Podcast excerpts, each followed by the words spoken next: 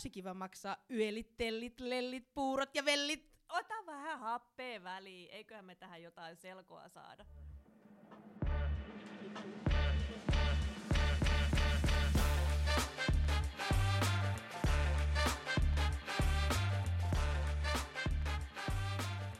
Hei, tervetuloa Elämäni yrittäjänä podcastiin. Ihanaa, kun ootte siellä linjoilla ja meillä on tänään studiossa vaan minä, Laura, ja sitten meillä on vieraana ö, Mikro- ja yksin yrittäjä ryn puheenjohtaja Liisa Haneen. Tervetuloa. Kiitos tosi paljon. Ihanaa, kun sä oot tullut tänne ja, ja tota, niin, niin, ö, mä kontaktoin sua tuolta LinkedInin maailmasta. Mä oon vähän seuraillut sinua sillä silmällä, että sulla voisi olla, sulla vois olla jotain ö, sanottavaa tästä yöllistä. Käydään vähän tässä jaksossa läpi, että mikä tämmöinen YL edes on, koska meitä kuuntelee varmasti myös ne, ketkä yrittäjäksi niin kuin haluaisi lähteä, ja, ja sitten vähän pohditaan, että mitä muutoksia ja miten tämmöistä yksin yrittäjää, niin kuin, on, on, onko meitä kuinka paljon ja, ja mikä, mikä meno meillä on. Mutta aloitetaan Liisa sillä, että ö, kerro vähän, että kuka sä oot ja mitä sä, miten sä oot päätynyt ö, Myryn ö, to, toimituspuheenjohtajaksi? Um, joo, kiitos ensinnäkin kutsusta ja, ja mä oon varmaan tyypillinen äh, yksinyrittäjä tai yrittäjä ylipäätään, että varmaan mun äh, tarina on semmoinen monipolvinen. Mä oon tyypillinen alanvaihtaja, niin kuin moni meistä on, että onhan mä aikoinaan ollut ihan hyvä palkkaassa palkkatyössäkin, enkä, enkä suinkaan rötväillyt yrittäjänä koko ikäni.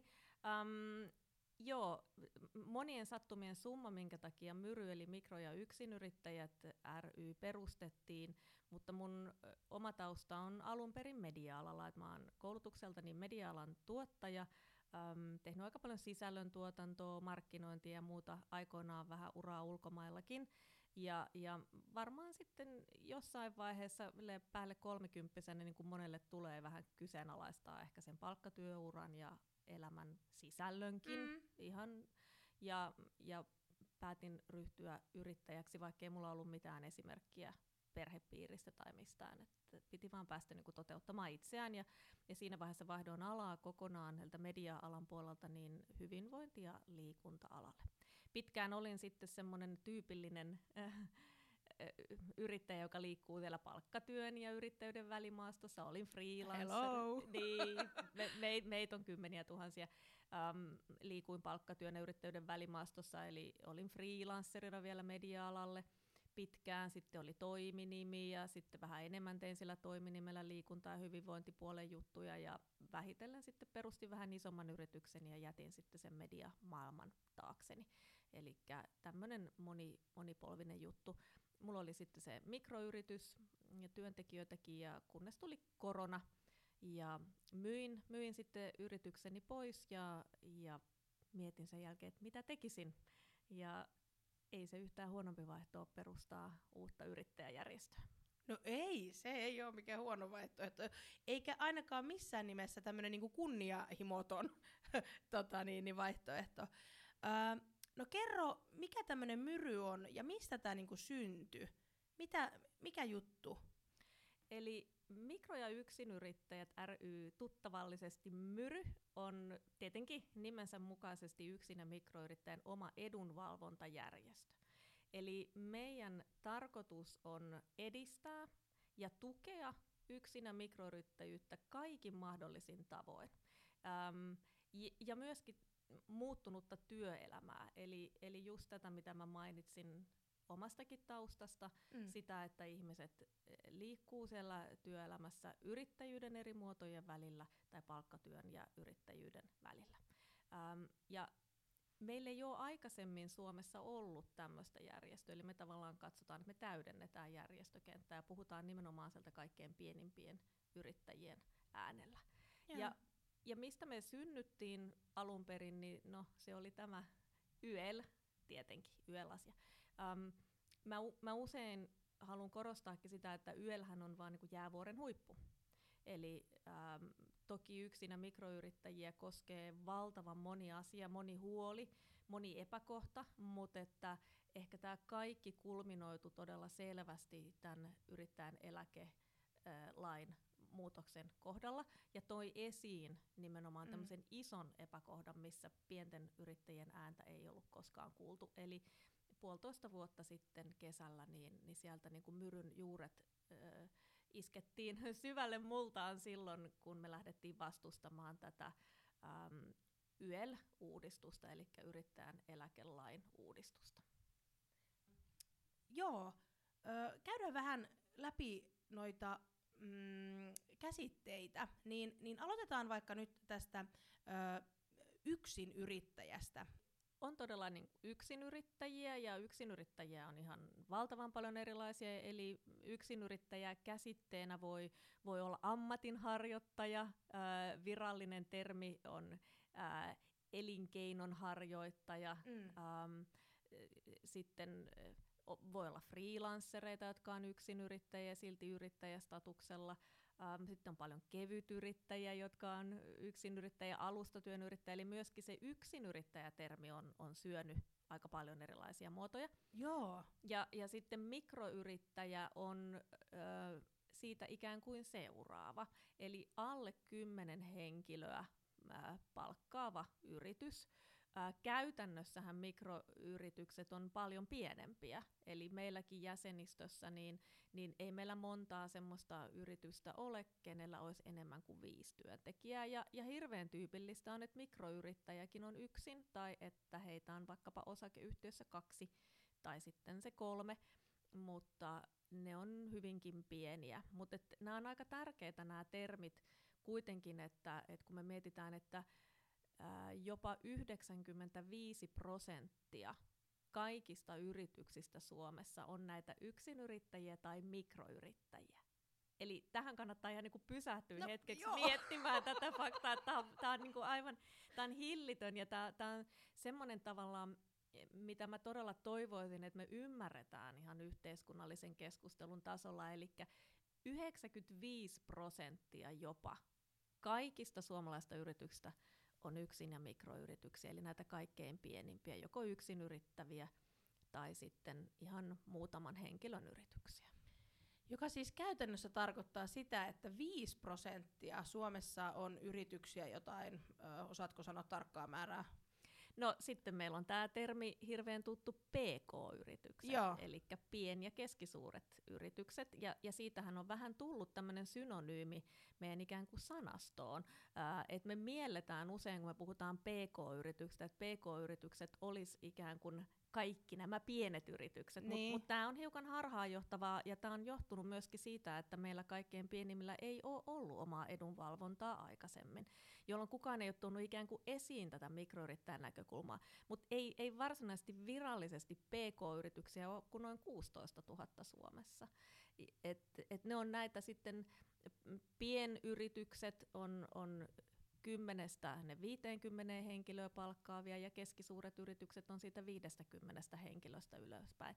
Eli ihan oikein, jos me käytetään tätä sanastoa, niin, niin silloin PK-yritykset on aina yli 10 henkilöä palkkaavia yrityksiä. Siinä puhutaan myös aika eri tekemisestä, kun mietitään, että siellä on mikroyritys. Siellä voi olla vaikka joku isä ja tytär tai, tai äiti ja poika, ketä on tämmöinen tyypillinen mikroyrittäjä. Et, et ensin se vanhempi on perustanut se yrityksen, johon on tullut sitten toiseksi niin kuin on tullut se ää, lapsi tai, tai, tai jotenkin näin, voi olla joku kaverusten yritys, tosi tyypillinen. Sitten sit kun puhutaankin siitä, että sulla onkin siellä 30 työntekijää, niin se on niinku täysin eri maailma. On. Se pitää ottaa niinku kaikki asiat ihan eri tavalla huomioon, vaikka viestintä, palkanmaksu,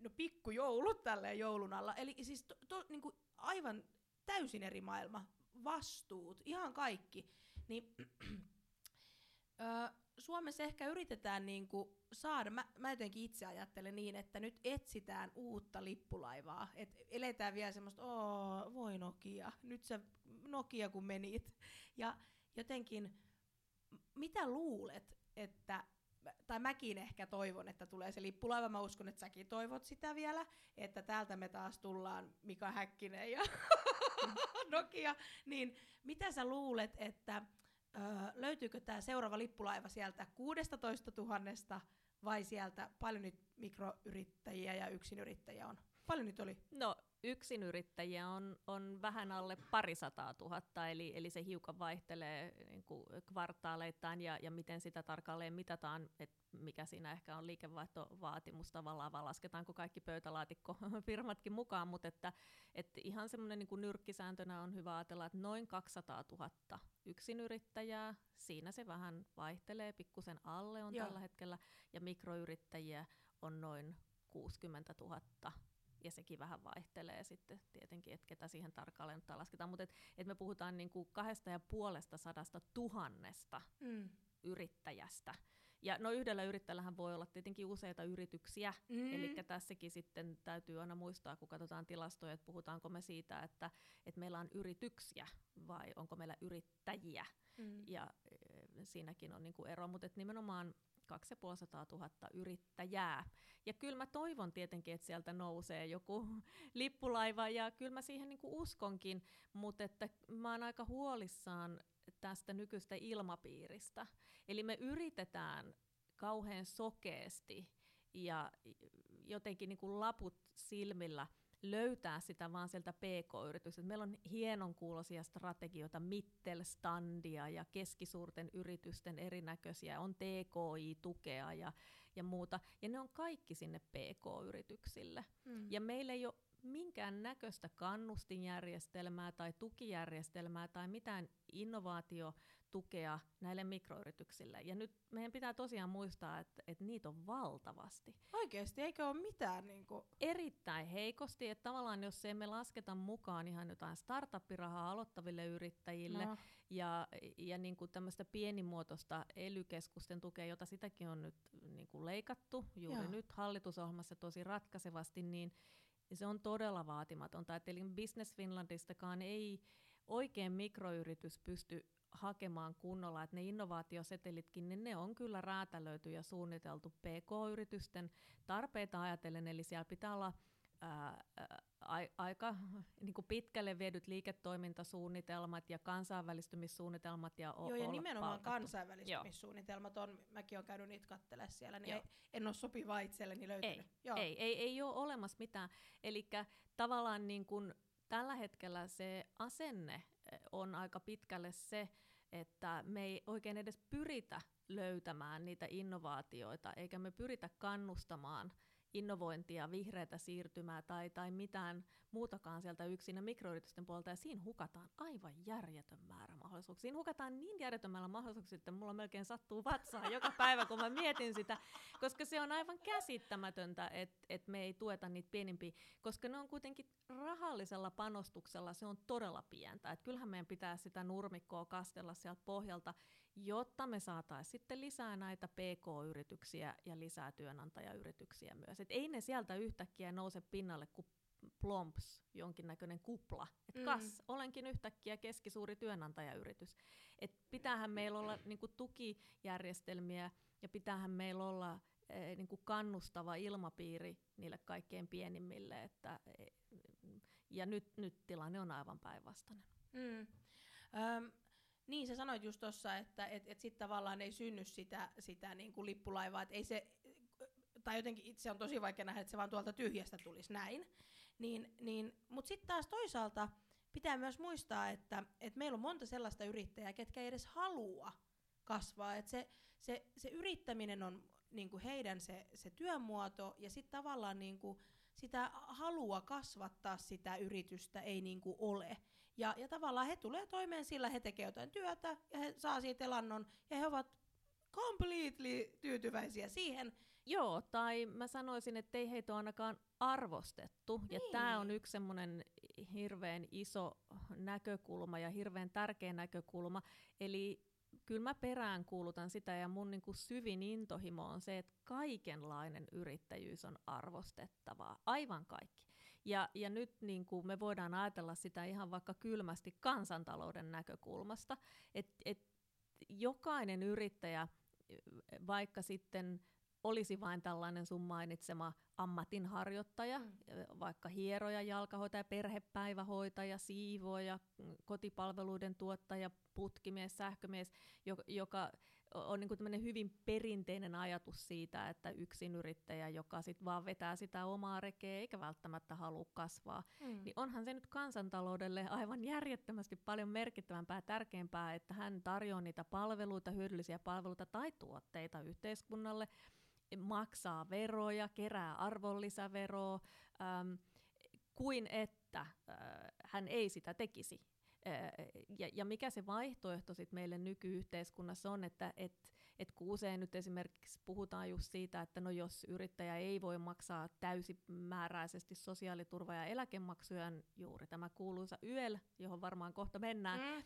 niin, niin ei pitäisi olla yrittäjä ollenkaan. Mutta nyt pitää miettiä, että missä se kuppi kääntyy ikään kuin väärinpäin, että jos se yrittäjä ää, tuottaa palveluita yhteiskunnalle, etenkin mietitään koko suurta laajaa Suomen maata, pienillä paikkakunnilla, syrjäseuduilla, missä näitä palveluita ei todellakaan olisi muuten edes saatavilla. Siis se on aivan utopia ajatella, että me pystyttäisiin joka niemeinen notkoon niitä muuten niin kuin tarjoamaan kuin yksinyrittäjän ja mikroyrittäjän voimalla. Kysymys on ihan huoltovarmuudestakin pelkästään, että et tähän liittyy tosi isoja asioita. Niin silloinhan se on todella arvokas se yksinyrittäjäkään, että ei kaikilla ei ole mitään syytä, miksi kaikkien pitäisi kasvaa valtavasti tai, tai palkata valtavasti. Mutta jos me viedään pois ne yrittämisen edellytykset kokonaan, et, et, ei nyt puhuta edes sitä, että me tuettaisiin välttämättä Joo. hirveästi, mutta jos me viedään pois ne yrittämisen edellytykset kohtuuttoman suurella eläke- sosiaaliturvamaksuilla tai muulla lailla, ää, niin kuin vaikeutetaan sitä yrittämistä, niin silloinhan se kääntyy miinusmerkkiseksi. Eli sitten tämä yrittäjä, jos laittaa pillit pussiin, niin ei ole palveluita saatavilla vaikkapa tämän perhepäivähoitajan osalta tai, tai liikunnanohjaajan osalta. Ja, ja sitten jos hän pahimmassa tapauksessa menee työmarkkinatuelle, niin se kääntyy todella kansantalouden kohdalta se kuppi väärinpäin nopeasti. Tiedätkö, mikä tässä toimii erittäin hyvänä esimerkkinä ihan seuraavina vuosina? Sosiaaliterveyspalvelut. Nyt ne otetaan tuolta äh, niin kuin isolle julkiselle hallinnolle, hartiat, isot hartiat, nehän tämä äänestettiin, isot hartiat kantaa. Itse tulen sieltä niemistä ja notkoista, missä sitä niin kuin, palvelua on, on niin kuin ollut, on ollut tosi hyvä palvelu. Ja, ja kyllä mä sanon, en tiedä, veikkaan, että muutaman vuoden päästä meillä ei ole edes niin kuin vuodeosastoa, terveyskeskuksen vuodeosastoa. Labra-palvelu on jo lähtenyt, näytteenottoa toki on, mutta analysointia ei enää ei. Eli niin kuin, elän jo sitä. Herra Jumala, mitä mä sitten, jos multa lähtisi vielä, niin kuin, tiedätkö, putkimies? Kenelle mä so... No joo, täältä Laura Somerolta moi, että ehditkö sä tota, sieltä Helsingistä tulee tänne Someroon, kun meidän tässä nyt vuotaa tää putki tänne lattialle.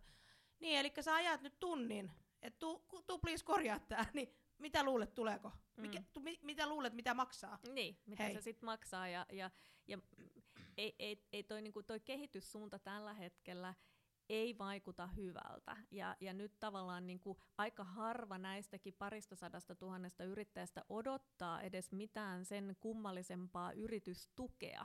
Et, et tavallaan jos me, ei, ei, ei, ei, ei, kysymys on niinku siitä, että sinne pitäisi ruveta lappaa niinku raha. et jos me katsotaan, miten hillittömiä miljardeja tuolla niinku yritystukea ja laitetaan noille suuryrityksille, niin ei. Mutta mut kysymys on, että me estettäisi sitä.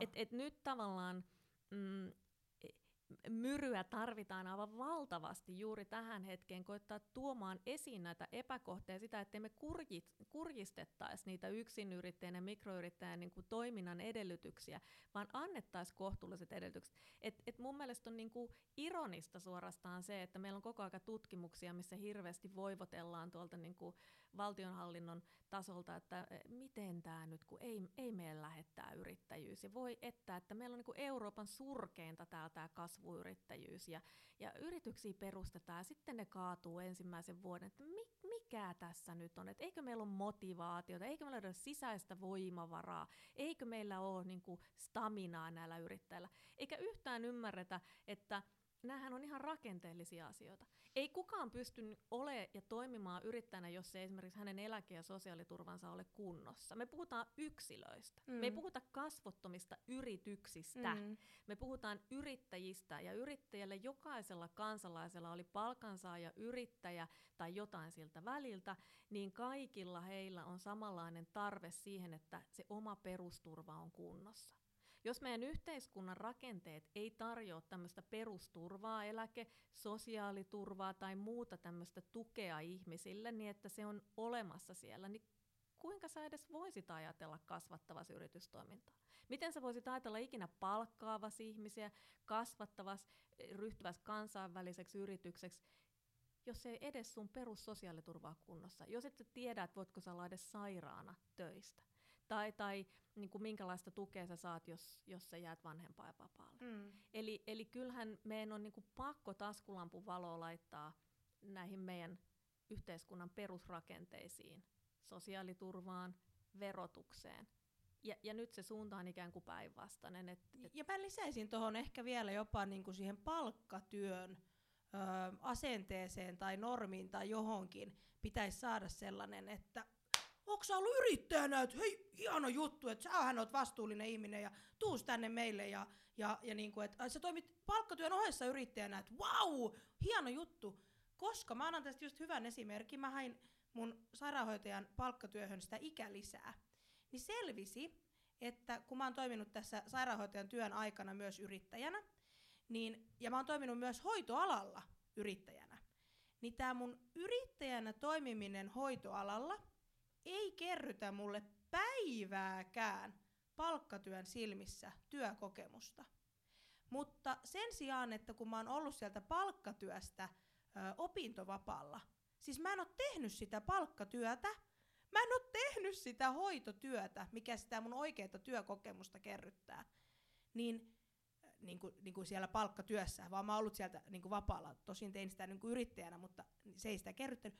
Niin se, se opintovapaa opintovapaalla oleminen kerryttää mun työkokemusta. Ja mun, on, mun meinaa, jos sun sattuu vatsaan, niin mun, mun sulaa aivot tästä ajatuksesta. Että se, että mä en ole tehnyt fyysisesti sitä työtä, kerryttää mulle työkokemusta, mutta se, että mä olen fyysisesti tehnyt sitä työtä, ei kerrytä. Tajuuksä, miten niin sekasin Joo. tämä asia mm. niin on? Ja, ja tämä on hyvä esimerkki, ja näitähän meillä on niin lukemattomia.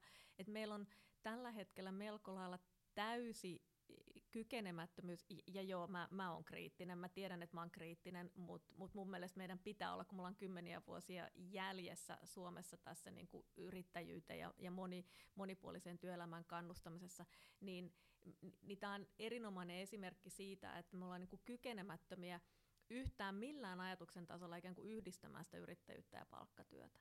Hmm. Eli tälläkin hetkellä kyllä hallitus pohtii niin sanottua yhdistelmävakuutusta, m- mutta niin kuin mun näkökulmasta tämä yhdistelmävakuutus, mikä tarkoittaa siis työttömyysturvan työssäoloehdon yhdenmukaistamista. Eli nyt sun pitää vähän avata työttömyys työttömyysturvan työssäoloehdon yhdenmukaistamista. Eli, eli jotta se kertyisi samoilla ehdoilla sulle se työttömyysturva, oot sitten ollut palkkatöissä tai yrittäjänä, kun tällä hetkellä niillä on aivan eri mittaristo, Kyllä. millä niitä mitataan, niin nyt on hallituksen työpöydällä tällainen asia, että no tämän työttömyysturvan osalta me pyritään yhdenmukaistamaan tätä sosiaaliturvaa yrittäjyyden ja palkkatyön välillä. Tämä on hieno asia, mutta tämä osoittaa sen, että jos me ollaan nyt vasta raapasemassa pikkurillillä pikkusen sitä pintaa, niin mahtavaa, että se tehdään ja että tehdään edes jotain, mutta tämä on aivan liian vähän ja aivan liian myöhään. Kun meidän pitäisi puhua niin kuin koko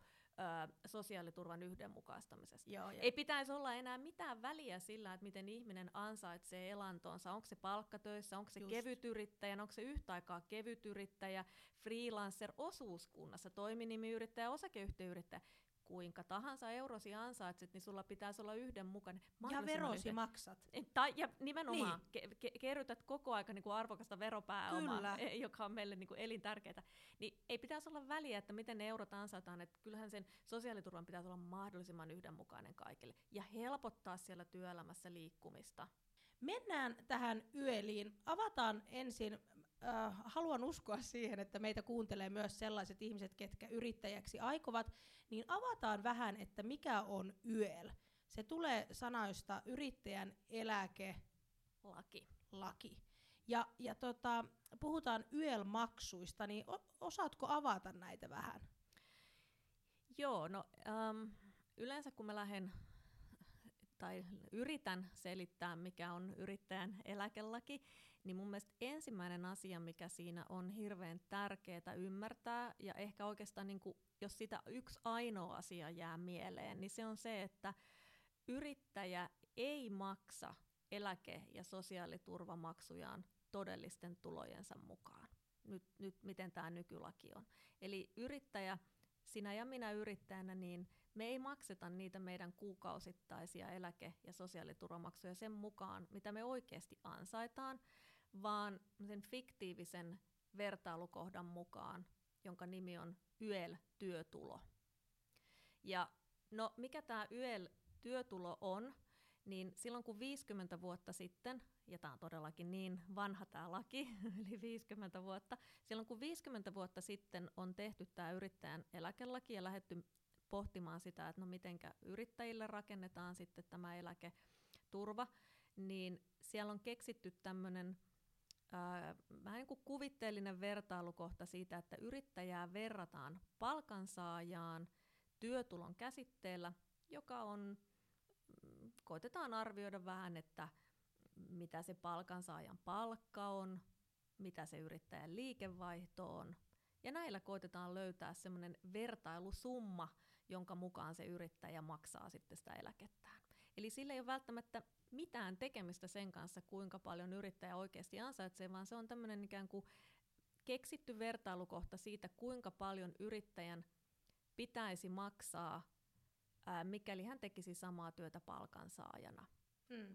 Hirveän usein sitten se koitetaankin selittää näin, että no, ää, mikäli yrittäjän työn tekisi sijainen, jos sä palkkaat koko vuodeksi sijaisen tekemään ihan täsmälleen samaa yrittäjän työtä kuin mitä sä itse teet, niin kuinka paljon sinä maksaisit vuosipalkkaa tälle palkansaajalle, niin tämän vuosipalkan, jonka sinä maksaisit vastaavaa työtä tekevälle sijaiselle, niin tämän pitää olla sinun YEL-työtulosi.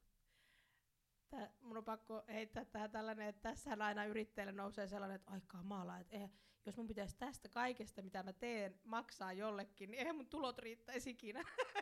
No nythän sä tuut siihen niin kuin villakoiran ytimeen, koska tämähän se ongelma nimenomaan on. Eli nyt jos me mietitään tota 200 000 yksinyrittäjää, mm.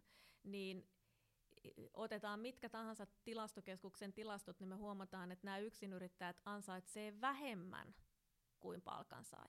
Ja tämä on nyt yleensä se, missä ihmisillä palaa sulaketta ja mä saan semmoisen puolityhjän katseen niin kuin mm. vastaani.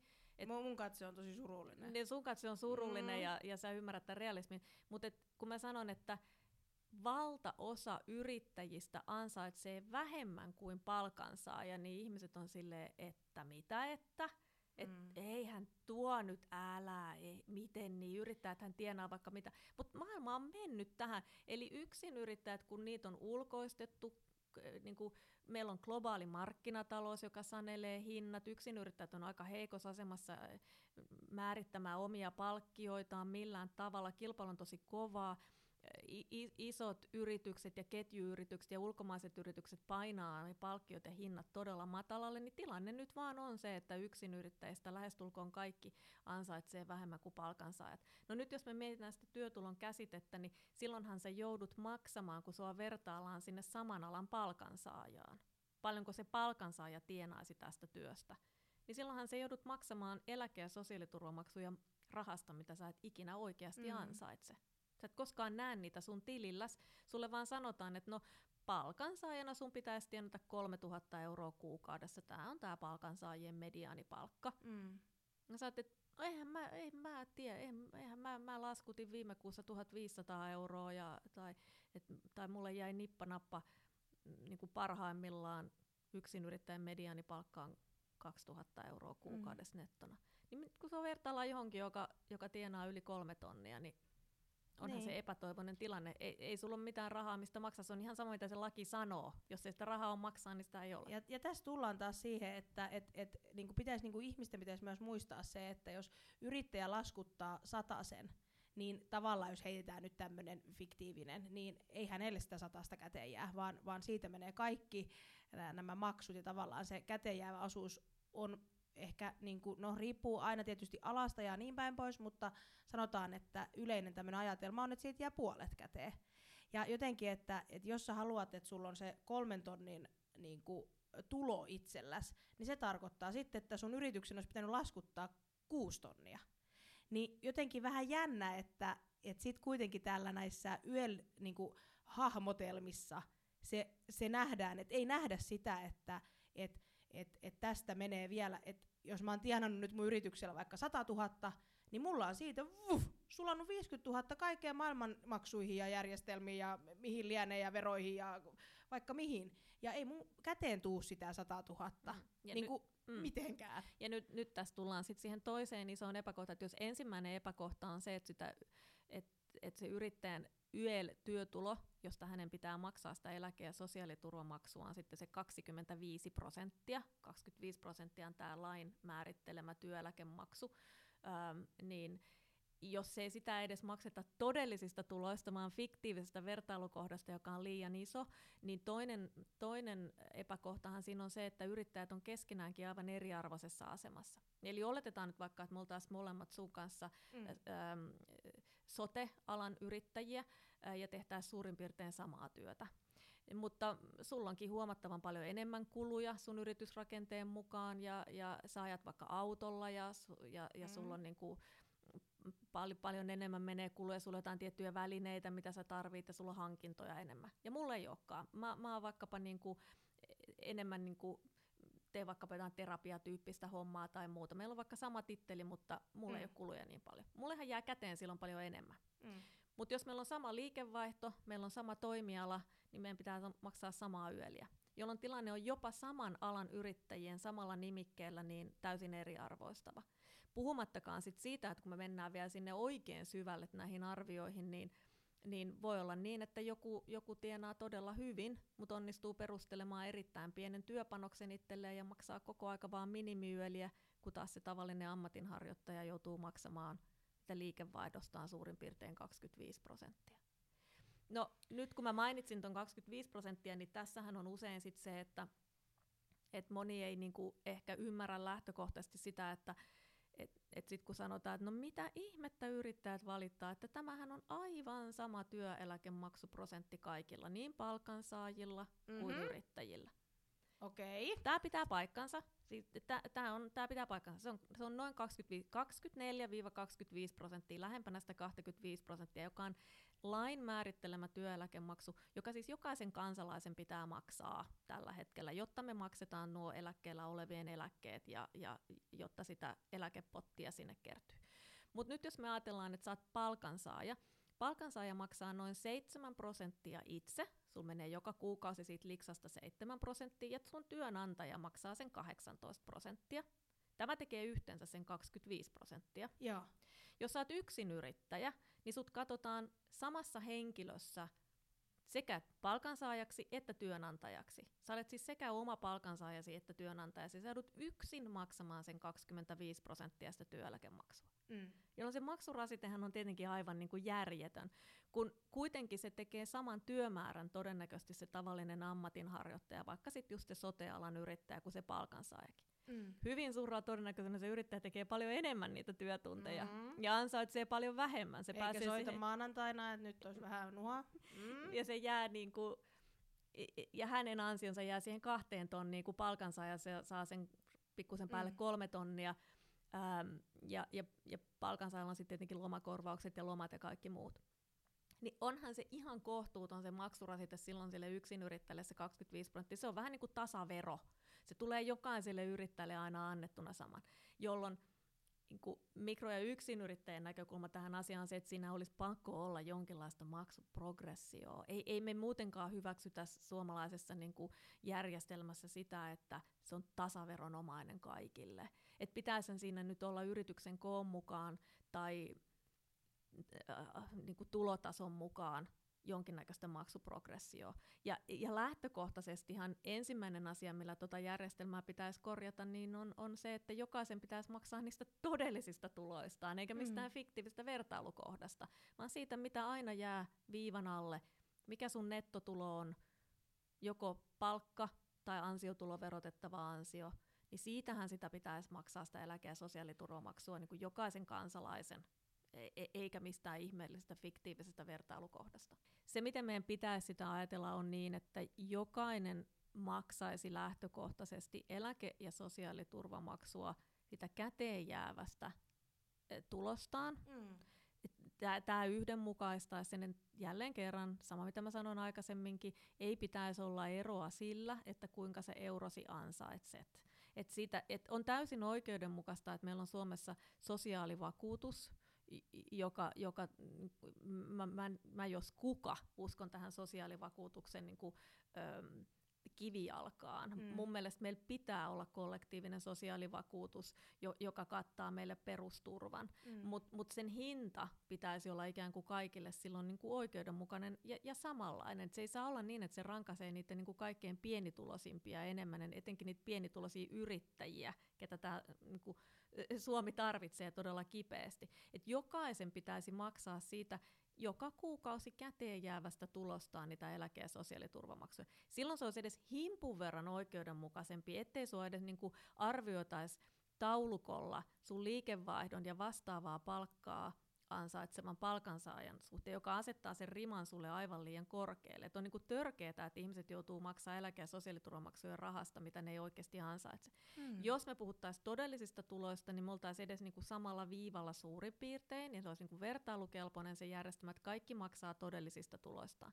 Siltikin me ollaan vielä kilometrien päässä siitä oikeudenmukaisuudesta, kun mietitään, että just se yksinyrittäjä, ju, otetaan vaikka tämä mun mainitsema perhepäivähoitaja perhepäivähoitaja, joka on yrittäjänä ulkoistettu kunnalta, tekee varmasti täsmälleen samaa työtä täsmälleen samoilla tunneilla kuin se, joka on kunnalla vielä palkkatöissä. Mm-hmm. Niin se, joka on sitten ulkoistettu ja vaikka vastoin omaa tahtoa, niin se joutuu sitten maksaa 25 prosenttia sitä käteen jäävästä. Ja arvaappa, ja mitä se... kunta sanoo, kun se soittaa sinne, että moi, mä nostan nyt vähän mun palkkaa. Niin kunta ei nosta.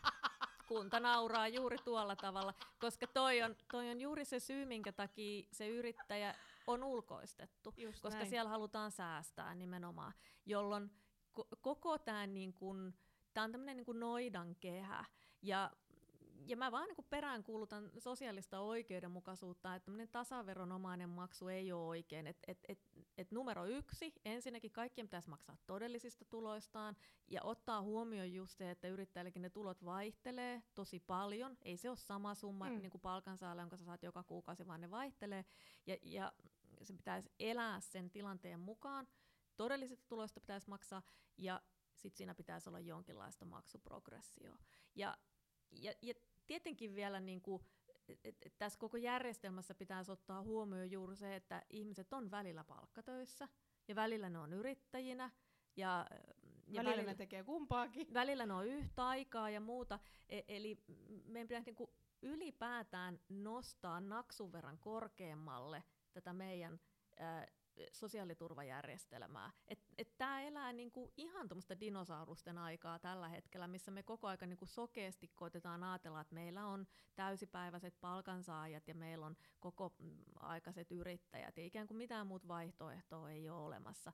Ja, ja tämä ei ole todellisuutta kymmenille tuhansille ihmisille, jotka liikkuu siellä työelämässä tosi monimuotoisesti. Mä oon tehnyt nyt tota, tota ylemmän AMKin opinnäytetyötä, mä oon lukenut muutenkin paljon tulevaisuuden niin kun, työelämästä, ja, ja tavallaan siellä korostuu koko ajan se, että nyt tuleva Z-sukupolvi tai, tai mikä kirja heillä nyt ikinä onkaan, niin ei he näe työelämää enää niin, että oh, oh nyt mä oon täällä työelämässä, mm, mm, miten ihanaa, vaan, vaan he, he näkee sen niin, että okei, mä tarviin nyt maaliskuun vapaaksi, mä teen tos nyt joulu, tammi, helmikuun töitä ihan sikana, ja sit mä puff, katoan tuosta Taimaaseen ja, ja olen siellä niinku sen kuukauden ja ah, vietän ihanaa lomaa. Että et se työ nähdään välineenä sen sijaan, missä se on nähty vaikka, mm, vaikka en mä tiedä, no ehkä, ehkä munkin niin kun, ikäiset niin on nähnyt se niinku semmoisena, että et tota kohden mennään ja, ja tuolla pitää pärjätä ja päästä ylöspäin nimenomaan. Niin nyt tavallaan se nähdään vain sellaisena välineenä, jotta voimme elää mahdollisuus. Ne nuoret haluaa vapautta. Ei ne halua, että joku tulee ja laittaa tuohon työvuorolista eteen ja sanoo, että no niin, nähdään taas hei tiistai-iltana. Et eihän ne sitä halua. Ja tässä on, tässä on niin kuin isossa kuvassa tämä valtava työelämän murros ja, ja asennemuutos, mikä on, on tapahtunut ja, ja tämä on todella merkittävä asia ja tämä on toinen asia, joka minua niin huolestuttaa, että me kuljetaan ikään kuin yhteiskunnallisessa keskustelussa ja päätöksenteon puolella aivan niin kuin laput silmillä, ihan kuin hevonen, meillä on laput silmillä, että se katsoo vaan kapeasti tuonne taaksepäin, olin sanomassa eteenpäin, mutta ei katso eteenpäin, vaan nimenomaan taaksepäin, ikään kuin sellaiseen yhteiskuntaan, missä on vain perinteistä palkkatyötä ja perinteisiä työnantajayrityksiä. Kun nimenomaan just kaikkien olisi hyvä jutella nuorten yrittäjien kanssa tai nuorten työelämään menijöiden kanssa, koulusta just valmistuvien kanssa. Kyllä. Ja nähdä, miten he suhtautuu työelämään. Työelämä on heille vaan kasa erilaisia välineitä, jolla just. toteutetaan sitä omaa osaamista tai omaa potentiaalia tai omaa intohimoa. Ää, ja, ja toki raha voi olla hirveän iso motivaatio, se ei välttämättä ollenkaan ole se ykkösmotivaatio tai sen rinnallaan yhtä suuria kuin omia motivaatiota. Et otetaan vaikka just joku nuori vastavalmistunut, joka on vaikkapa sitten just media-alan osaaja tai valokuvaaja. Mm niin, niin hän tulee niinku työelämään sillä oletuksella, että hei, että, että mulla on tässä taitoja ja mä voin toteuttaa näitä, että okei, nyt ei löytynyt heti mitään palkkatyötä, niin minäpä perustan yrityksen, tekee vähän keikkaa, yrittäjänä kerää itselleen nimeä ja, ja seuraajia. No sitten joku huomaa hänen taitonsa, palkkaa hänet palkkatöihin. Tosi kiva, mä menen palkkatöihin vähäksi aikaa, nyt mä oon täällä, sitten kyllästyy siihen palkkatyöhön, tote ei, mä oon vähän ahtaas laatikossa, mä en pystykään toteuttaa omia projekteja. Kaverit perustaa ää, osakeyhtiö, mä lähden messiin siihen. Sitten ollaan siellä, sitten tulee vaikka perheen perustamisen aika, todetaan, että Aa, palkkatyö on ihan kiva, mm. mä menen takaisin palkkatöihin, vähän säännöllisyyttä voi olla perheen kanssa. Ja, ja liikutaan koko aika siellä työelämässä mm. näin. Tai sitten joku ottaa palkkatyön, se perustaa siihen kevytyrittäjyyden samaan, että se voi toteuttaa sitä omaa niin kuin yrittäjän unelmaa. Ja niin kuin, tällä laillahan ihmiset ajattelee nykyään työelämää, etenkin mm. nuoret. Et, et siellä on koko aika vähenemässä se määrä porukkaa, kuka haluaa koulun valmistua suoraan 7-15 tai 8-16 palkkatyöhön. Ja vaikka mä tiedän, että tämä on tällä hetkellä niin kuin nykyisen hallituksenkin unelma, tänne toivoo, että tätä jengiä vaan olisi enemmän ja enemmän ja enemmän, mutta tämä ei ole se todellisuus. Mm. Ja sitten samaan aikaan mulla on just siinä, että palkkatyöpaikat vähenee ihan jo sitä myöten, että kun yritykset menee konkurssiin, mutta että just toi suuri tarve pienentää jatkuvasti kuluja, ulkoistaa entistä enemmän niitä työpaikkoja. Ja sitten toinen mielenkiintoinen asia, ja me ei välttämättä ehditä edes keskustella siitä tänään, mutta että vaikkapa just tämä työuupumus ja ja tavallaan tämmöinen masentuneisuus ja ahdistuneisuus, mitä meillä on ihan hirveän paljon työelämässä, niin, niin tämäkin olisi niinku taklattavissa aika pitkälle sillä, että annettaisiin ihmisten toteuttaa sitä omaa potentiaalia. Helpotettaisiin sitä kynnystä juuri siihen, että sä voit ryhtyä yrittäjäksi ja tehdä vaikka kevytyrittäjänä siinä palkkatyön ohessa. Tosi monella on semmoisia unelmia ja toiveita ja, ja niinku hautautuneita taitoja, mitä ne ei voi toteuttaa siellä palkkatyön puolella. Mm. Mutta mut niiden on niinku syystä tai toisesta kuitenkin oltava siinä säännöllisessä palkkatyössä, tai, tai se sopii heille muuten. Tai tietenkin monilla on niinku taloudellisia tarpeita, että et pitää saada se palkkatyö niinku turvallinen liksa joka kuukausi.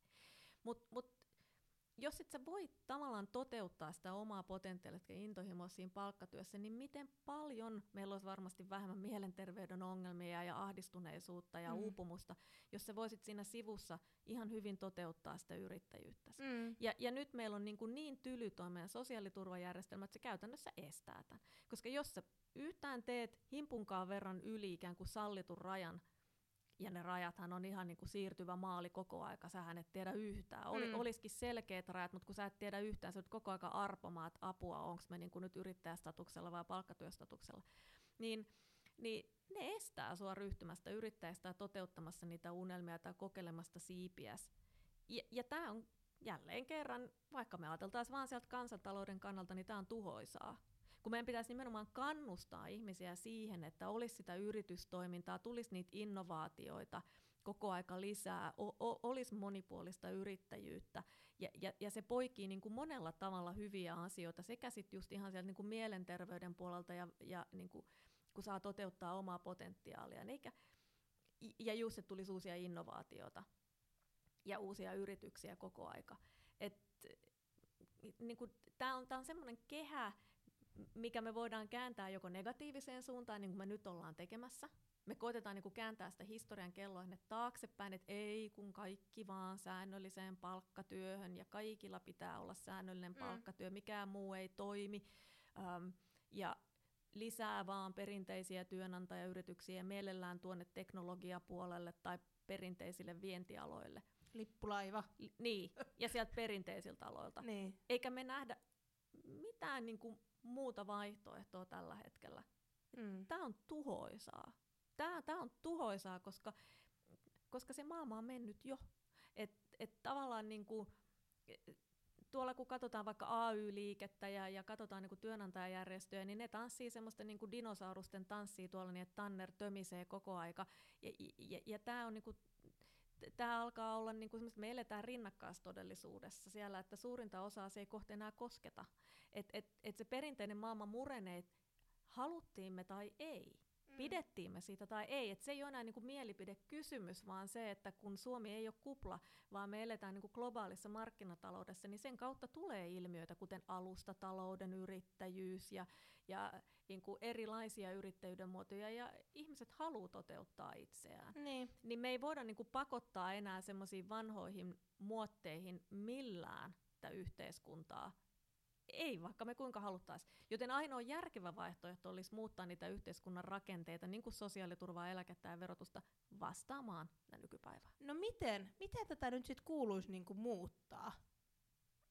No ky- kyllä mä lähtisin sieltä sosiaaliturvasta liikkeelle, että et vaikka se on toki niinku ehkä niitä vaikeimpia asioita, mutta että et nimenomaan juuri tämä, että mä tuossa taisin sanoakin, että et jos ei sen yksilön perusturva ole kunnossa, niin, niin sillä yksilöllä ei ole mitään mahdollisuuksia tavallaan kasvattaa sitten sitä yritystoimintaa tai oikeastaan niin kuin mitään muutakaan. Mutta jakaisitko se sitten jotain niin kuin perusturvatuloa tai, tai miten sä niin kuin ajattelet, että tämä ratkaistaisi? Tai, tai olisiko se niin, että jos käyt töissä, maksat tämän verran sosiaaliturvamaksuja, suhteutettaisiin se vaikka työhön kävijöiden väkimäärää ja, ja kuinka paljon eläkkeellä ihmisiä, vai vai miten tämä niinku, yhtälö niinku ratka, ratkaistaisiin niinku käytännössä? Että no, ei, en mä usko, että siihen edes tarvittaisiin mitään niin, kuin niin radikaaleja muutoksia ja, ja niin kuin perustuloajatuskin, niin, niin mähän olen ekonomisti, siitä pitäisi laskea niin monia erilaisia malleja, onko se kannattavaa, eikö se ole kannattavaa, motivoiko se ihmisiä, eikö se motivoi, mä en tiedä. Niin, ei, mulla en ei mäkään niinku, tiedä, siksi mä niinku kysyn, että miten tämä... Niinku... Mutta mut mä lähtisin juuri siitä, että, että se perussosiaaliturva tavallaan yhdenmukaistettaisiin, että, että me päästäisiin pois siitä ajattelusta, että ihmisten on pakko olla joko kokopäiväisessä palkkatyössä tai olla kokopäiväisiä yrittäjiä. Että me niinku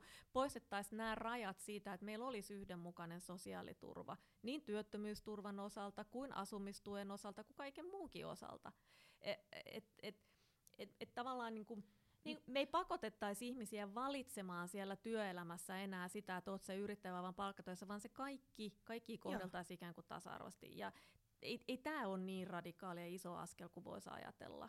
Kun, kun nythän, niin kun, mä haluan tuoda vielä sen niin kuin esiin tässä, että nythän tavallaan työntekijä maksaa työliä, eli, eli työ, työntekijän No se on se työntekijän eläkelaki. niin. työntekijän eläkelaki, niin, niin, mm. niin sitä maksua, ja se oli se 7 prosenttia palkasta.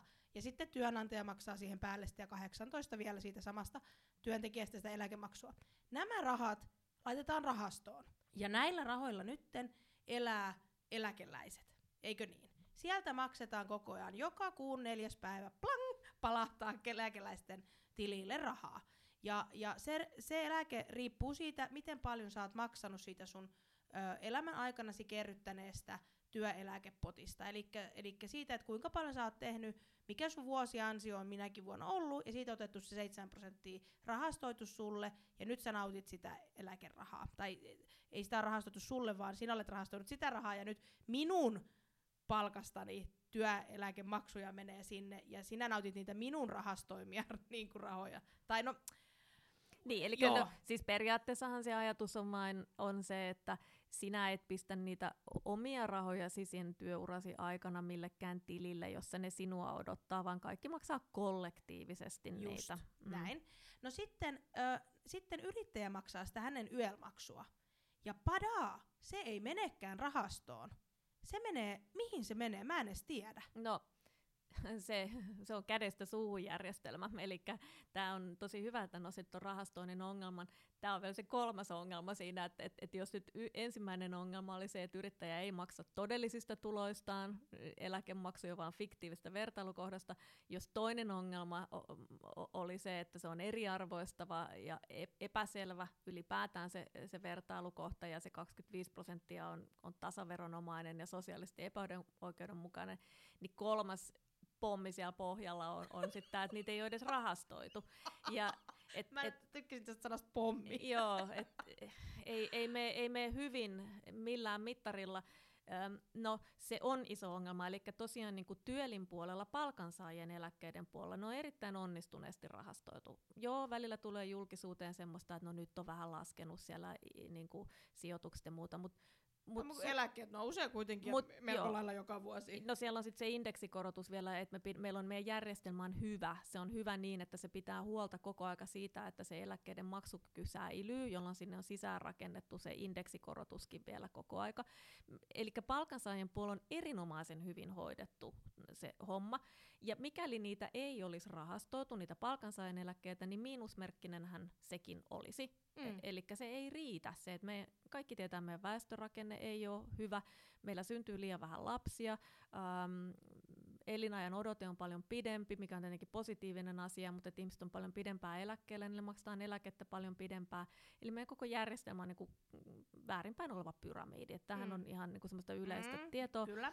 Ja, ja se on niin kuin paikattu siellä palkansaajien eläkejärjestelmän puolella sillä, että ne on rahastoitu onnistuneesti, siellä on hyvät sijoitukset ja sillä paikataan sitä vajetta. Eli mitään huolta ei ole näköpiirissä vuosikymmeniin. No yrittäjien puolella aikoinaan ei ole ollenkaan rahastoitu. Mistäköhän tämä johtuu? No se johtuu siitä, että, että me ollaan niinku saatu yrittäjän eläkejärjestelmän puolen valtio ö, takuumieheksi, ja on ajateltu, että no eihän valtiota parempaa takuumiestä voi ollakaan, ja eihän ne alun perin ole millään lailla ollut vajaalla. Ne, et ne on riittänyt vallan mainiosti, yrittäjien on ollut vähemmän, äm, ja, ja niinku, maksuprosentti on ollut todella paljon pienempi. Ne on ihan muut, muutamaa prosenttia, mitä sun on pitänyt maksaa silloin. Me puhutaan niinku vuosikymmeniä taaksepäin joo, joo, järjestelmästä. Joo niin ei ole katsottu, että olisi ollut mitään syytä rahastoida silloin, että jos sinne ikinä koskaan mitään alijäämää tulisi, niin valtio on vetänyt nimmarin paperia ja sanonut, että me taataan. Me, niin, että me, he maksaa me, me valtio takaa. Ja tässä samassa jamassa ollaan edelleen. No mistä tämä valtio olisi takaisin näitä rahoja? No sehän menee puhtaasti niin, että nyt kun sinne jää sitä alijäämää, kun me ollaan tultu sellaiseen tilanteeseen, että meille ei synny enää nykyään tarpeeksi lapsia ja, ja meidän niin väestöjärjestelmä on ylipäätään väärinpäin, niin. niin meillä on liikaa myös eläkkeellä olevia yrittäjiä, ää, ja meille tulee liian pienituloisia yksinyrittäjiä pelkästään siihen järjestelmään, jotka vaikka ne kuinka maksaa sen täysimääräisen nykylain vaatiman maksun, vaikka minä kiltisti pulittaisin sen, mitä multa vaaditaan sen nykylain mukana, enkä mutisi siitä ollenkaan, niin ei ne silti riitä. Ei, ne, ne ei tule kuuna päivänä riittämään, koska meille tulee siihen järjestelmään vain pienituloisia yksinyrittäjiä, se eläkkeellä olevien yrittäjien määrä on liian suuri ja niillä on liian suuret eläkkeet. Me ei, me ei pystytä maksamaan. No valtio lunastaa lupauksensa ja valtio maksaa sen alijäämän. Ja, ja se, mitä sitä alijäämää jää joka ikinen vuosi, niin se on tällä hetkellä semmoinen 400 000, 450 000, 450 miljoonaa. 450 miljoonaa joka ikinen vuosi. Ja se kasvaa koko aika. Ja siis, het, ota, nyt, ota, siis valtio maksaa 450 miljoonaa joka vuosi siitä, että näitä elä, yrittäjien eläkejärjestelmää ei ole rahastoitu aikanaan. Kyllä, täsmälleen näin. Oho. Eli 400 miljoonaa 450 miljoonaa siinä välillä. Joka ikinen vuosi joutuu valtio maksamaan sitä alijäämää, joka tulee siitä, että meillä ei ole tarpeeksi rahaa siinä yrittäjän eläkejärjestelmässä. Ja tämä on nyt iso syy, kaikkein suurin syy siihen, minkä takia koko se YEL-järjestelmä haluttiin uudistaa, koska me tiedetään, että valtion talous on kuralla, ja siellä pitää katsoa kaikkia niitä paikkoja, mistä me voidaan yhtään kiristää, ja valtio ei todellakaan halua enää lunastaa tätä lupaustaan ja maksaa 450 miljoonaa joka ikinen vuosi näitä yrittäjän eläkkeitä. No, mitä me tehdään siinä vaiheessa? On tasan kaksi vaihtoehtoa. Öm, joko me sanotaan yrittäjille, että alkaa, alkakaa pulittaa lisää, meidän on pakko kiri kiinni tätä alijäämää, me ei voida pitää täällä tämmöistä niinku mustaa Joo. aukkoa, sitähän nyt yritetään, eli sitä vartenhan sitä on niinku kiristetty niitä määritelmiä. Tai sitten me voidaan sanoa, että lähdetään rahastoimaan. Okei, se rahastointi ei korjaa mitään yön yli. Se ei todennäköisesti korjaa mitään kymmenes vuodessakaan. Mutta 20 vuodessa se voi jo korjata, ja kun me puhutaan eläkejärjestelmistä, niin 20 vuotta, 30 vuotta on todella lyhyt aika.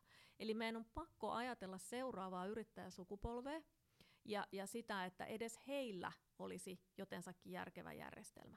Et niin kauan, kun sitä järjestelmää ei ole rahastoitu tavalla tai toisella, eikä se kerrytä yhtään mitään sijoitustuottoa, niin se alijäämä tulee kasvamaan joka ikinen vuosi. Se on pari vuoden kuluttua 500 miljoonaa, muutama vuoden kuluttua 600 miljoonaa. Meillä ei ole varaa semmoiseen järjestelmään. No mitä nyt, mä oon vähän suu auki, voidaanko me luottaa enää tähän, tähän yölliin? Tavallaan mulle tulee sellainen olo, että no, pff, jos tää on näin perseelleen mennyt, niin, niin mitä helvettiä mä sinne enää mitään rahojani syynään?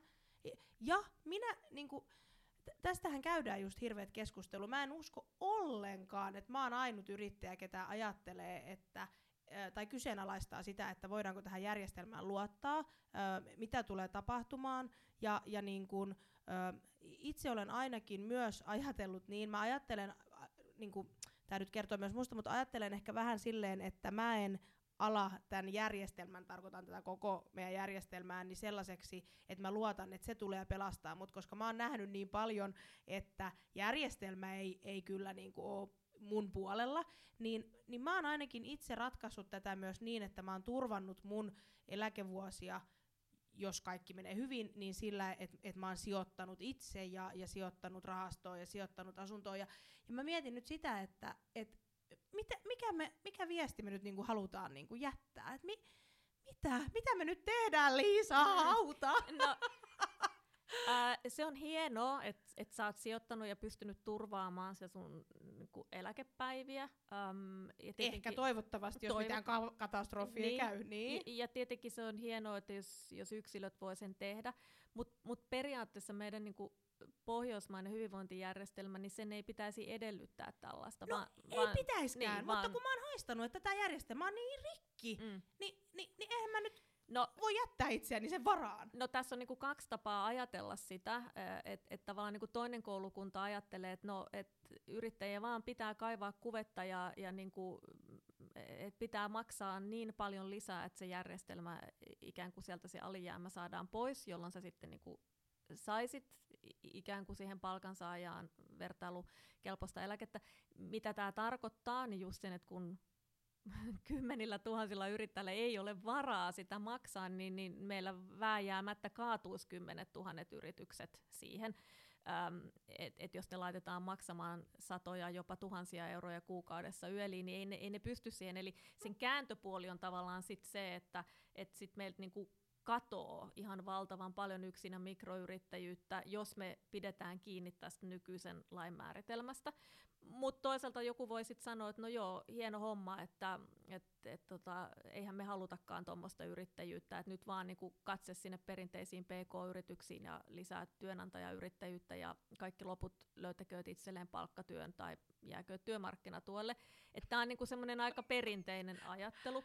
Ja sitten taas niinku mä en edusta sitä ajattelua, vaan mä oon sitä mieltä, että sitä järjestelmää pitää muuttaa niinku tämän päivän nykypäivää vastaavaksi, jolloin se ei voi olla just 25 prosenttia ja, ja sen pitäisi olla yrittäjän todellisista tuloista. Mutta että niin kuin, Mut, olennaista siinä on se rahastointi, että ilman sitä rahastointia me ei, oli niin tai näin. Ollaan me mitä tahansa mieltä tuosta työtulon käsitteestä. Pitää sitä kiristää tai ei sitä pidä kiristää. Niin olennaista on se, että jos me ei rahastoida aika pian, niin me ollaan niin puhtaasti sen valtion lupauksen varassa siitä, että se joka vuosi lunastaa meidän pehvat sieltä ja maksaa ne niin. eläkkeet, että tavallaan me ei, niin kuin, rahastointi on ainoa tie, ja siihen on kyllä vaihtoehtoja, että et vaikka me aloitettaisiin yhdestä eurosta, niin parempihan on aloittaa nyt, kun ollaan aloittamatta. Totta. Sinällään tuo huoli siitä, etteikö valtio sitten tukisi sitä, että ne jättäisi sut tyhjän päälle, niin ei se tällä hetkellä ole hirveän relevantti, se on tosi vahva lupaus. Se on ihan niin kuin perustuslaillinen okay. tavallaan, että et ei ole todennäköistä, että et valtion puolelta, että, että seuraava hallitus sanoisi, että ei me enää makseta. Mutta mikään ei ole mahdotonta. Me nähdään nytkin, että miten tuolla on halua puuttuu siihen palkansaajien eläkejärjestelmään, miten siellä on halua ikään kuin paikata eläkejärjestelmän tuotolla tavallaan sitä valtion, huonoa valtion taloutta. Semmoiset asiat, mitä me ollaan pidetty tosi niin kuin kivitauluun hakattuina, niin ne on tavalla tai toisella murroksessa ja muutoksessa, joten ei me voida olla sataprosenttisen varmoja siitäkään, etteikö ne yrittäjien eläkkeet olisi jonain päivänä uhan alla, joten sitä suuremmalla syyllä meidän täytyy ruveta katsoa sitä, että millä se pohja korjataan ja että ne rahastoidaan. Mä pidän tätä niin kuin ensiarvoisen tärkeänä, ja, ja tämä on nyt tosiaan riippumatta siitä, että miten me sitä työtulon käsitettä katsotaan. Mm. Mä haluan vielä niin kuin sanoa, että mä tulen myös vähän vihaiseksi tästä, koska nyt on tehty tällainen päätös vaikka 50 vuotta sitten, että näitä rahastoida ja jo valtio maksaa, ja, ja silloin on pitänyt tietää, tämä pyramidi rakennejärjestelmä, niin kuin jo, ei, eihän tämä nyt tälle, me, mehän osataan nytkin ennustaa 50 vuoden päähän, että mi, kuinka paljon me syntyy ja jää syntymättä, niin mua myös nyt ärsyttää tämä, että et, et, nyt tämä on niinku heitetty mun harteille, että no, kato miten tuut toimeen, ja nyt mä joudun tekemään omia päätöksiä, sä teet omia päätöksiä, ja, ja sitten tavallaan niinku, nythän on tässä myös sellainen vaara, että me heitetään me, me, meistä niin kuin seuraavalle 30 vuodelle, että no, me ei tehty silloin päätöstä rahastoida, niin pärjätkää, mm. moikka! Sehän siinä just onkin mun mielestä kaikkein huonoin asia, että meidän pitäisi ottaa vastuuta siitä, että, että me lähdetään korjaamaan sitä. Nämä, nämä on vaikeita asioita, mutta nämä ei ole ylitse pääsemättömiä asioita, ja meillä on Suomessa niin kuin erittäin hyvää finanssialan osaamista, ja niitä ratkaisumalleja on paljon, että mä toivoisin lähinnä, että, että me saataisiin sellaisia työryhmiä, ja me saataisiin tästä keskustelua, jotka lähtis oikeasti etsimään niitä ratkaisumalleja, eikä niin, että me jatkuvasti vaan näitä vähän ikävän tuntuisia asioita piilotetaan sinne maton alle, koska ne, ne todella tulee esiin sieltä, ja ne tulee esiin sieltä pian, että et nyt pitäisi niinku ottaa vastuuta näistä. Hmm. No mitä jos sä nyt oot niinku aloittavana yrittäjänä tai yrittäjä, niin nythän me ollaan ihan kaustakankeina kaikki tämän pelottelun jälkeen, niin mitä, kannattaako meidän maksaa sellaista yöliä sitten? Joo, äh, ensinnäkään sulla ei ole tietenkään hirveästi vaihtoehtoa, että et jos sut on niinku tulkittu, tulkittu yrittäjäksi, niin sittenhän sun täytyy maksaa. Ja, ja YEL ei pelkästään ole sun eläke, vaan se määrittää tällä hetkellä myös sun sosiaaliturvan tason. Um, joten se on aika olennainen asia, että etenkin jos sä olet vain yrittäjä, eli sä et kuulu työlin piiriin palkkatyön puolelta, niin on tosi olennaista, että sä maksat, maksat yöliä, koska sulle ei tavallaan ole mitään muuta eläke- ja sosiaaliturvaa. Um, jokainen tietenkin itse sitten määrittelee sen oman niin kuin työpanoksensa arvon ja, ja koittaa pohtia, että, että miten paljon sitä sitten pystyt maksamaan, että nythän ne tulee niin kuin eläkeyhtiöltä aika lailla annettuuna ne arviot tietenkin aloittaville yrittäjille, jolloin aloittavalla yrittäjällä on aika vähän ehkä vaikutusmahdollisuutta siihen, että kuinka paljon sä pystyt maksamaan. Mm, Sitten se on tietenkin niinku kysymys siitä, että kannattaako se sun yritystoiminta periaatteessa niin hyvin, että sä pystyt ikään kuin ne, ne vaaditut tämän hetken mukaiset maksut maksamaan. Liisa, kiitos tosi paljon tästä haastattelusta. Tämä on ollut silmiä ja suuta avaava. Tämä haastattelu, mä oon ollut täällä ihan suu auki ja kuunnellut tätä. Ja, ja tota, meillä ei vielä vaikka mitä asioita jäi niinku, ö, keskustelematta ja miettimättä, mutta aika tulee vastaan. Mä kiitän sua tuhannesti, että tulit vieraaksi ja, ja ö, Liisan tapaatte ainakin LinkedInistä. Mikro- ja yksinyrittäjistä löytyy varmasti jotkut yhteystiedot ja, ja tota, saat sanoa vielä jotain, jos haluat loppukadetiksi. Kiitos vielä Jona, nämä on kiehtovia aiheita. Mä aina usein sanon, että, että jos joku luulee, että eläkeasiat on tylsiä, niin sitä ne ei kyllä ole. Että nämä on niinku tosi tärkeitä. Mä toivon, että nuoriikin kiinnostaisi nämä enemmän, koska ne on niinku ratkaisevia meidän eläke- ja sosiaaliturva-asiat. Mutta mut joo, jos, jos siellä on kuuntelemassa ketään yksinä mikrorittajia, jotka vielä miettii, että onko myry teitä varten, niin, niin käykää tutustumassa, että meillä on erittäin pieni jäsenmaksu, että se on vain 35 euroa vuodessa ja sillä saa ihan valtavan määrän palveluita, että ilmaisesta lakineuvonnasta, ilmaiseen yölneuvontaan ja koulutukseen, että et kannattaa liittyä, jos nämä aiheet on lähellä sydäntä ja, ja kiinnostaa yrittäjyys tai on aloittava yrittäjä tai, tai vähän erilainen yrittäjä, että on ehkä kokenut, sitä omaa paikkaa ei ole aina löytynyt, niin myrystä löytyy kyllä koti. Kiitos Liisa. Kuullaan taas. Heippa!